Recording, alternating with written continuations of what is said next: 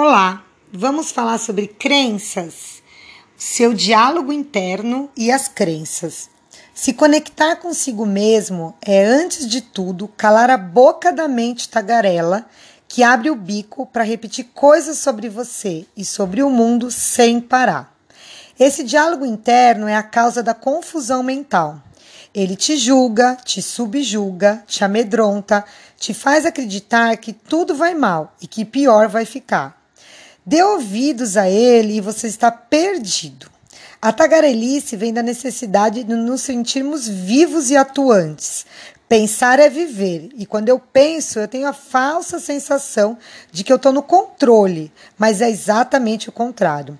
Uma entidade toma conta da mente com a sua tagarelice e se apodera da sala de controle, trazendo tudo que é negativo, carregado de carga emocional e não deixa a sua essência atuar. Calar a boca da sua mente te traz para o nível das possibilidades infinitas, do amor, da perfeição, da insatisfação e da alegria de existir. O diálogo interno é calçado nas nossas crenças sobre nós mesmos e sobre o mundo.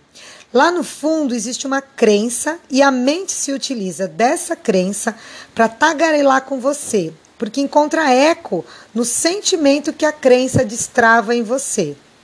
Por exemplo, eu não tenho sorte, é uma crença. É, é uma crença que destrava o sentimento de autopiedade, de coitadinho.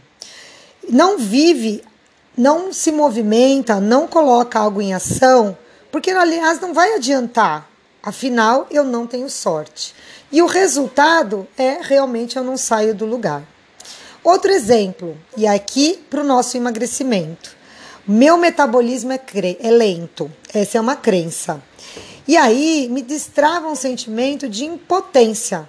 Eu faço pouco ou quase nada, não me esforço, porque afinal de contas o meu metabolismo é lento, não está sob meu controle. Pouco eu posso fazer.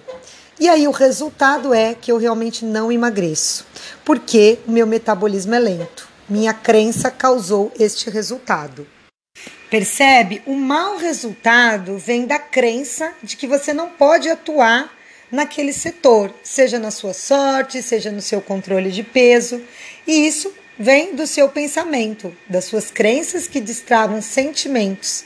Então, o primeiro passo é ter consciência que aquilo é uma crença, que não necessariamente é uma verdade. Você apenas assumiu isso como uma verdade e que somente por isso o resultado não mudou ainda. Somente por isso. E ainda. Se você mudar a crença, mudará o seu sentimento, que vai impulsionar uma nova atitude, fazendo um novo resultado através de uma nova ação. Tudo se inicia silenciando a mente para separar o que é do que você pensa que é estruturado pelas suas crenças. Silêncio. Presta atenção, você não é suas crenças.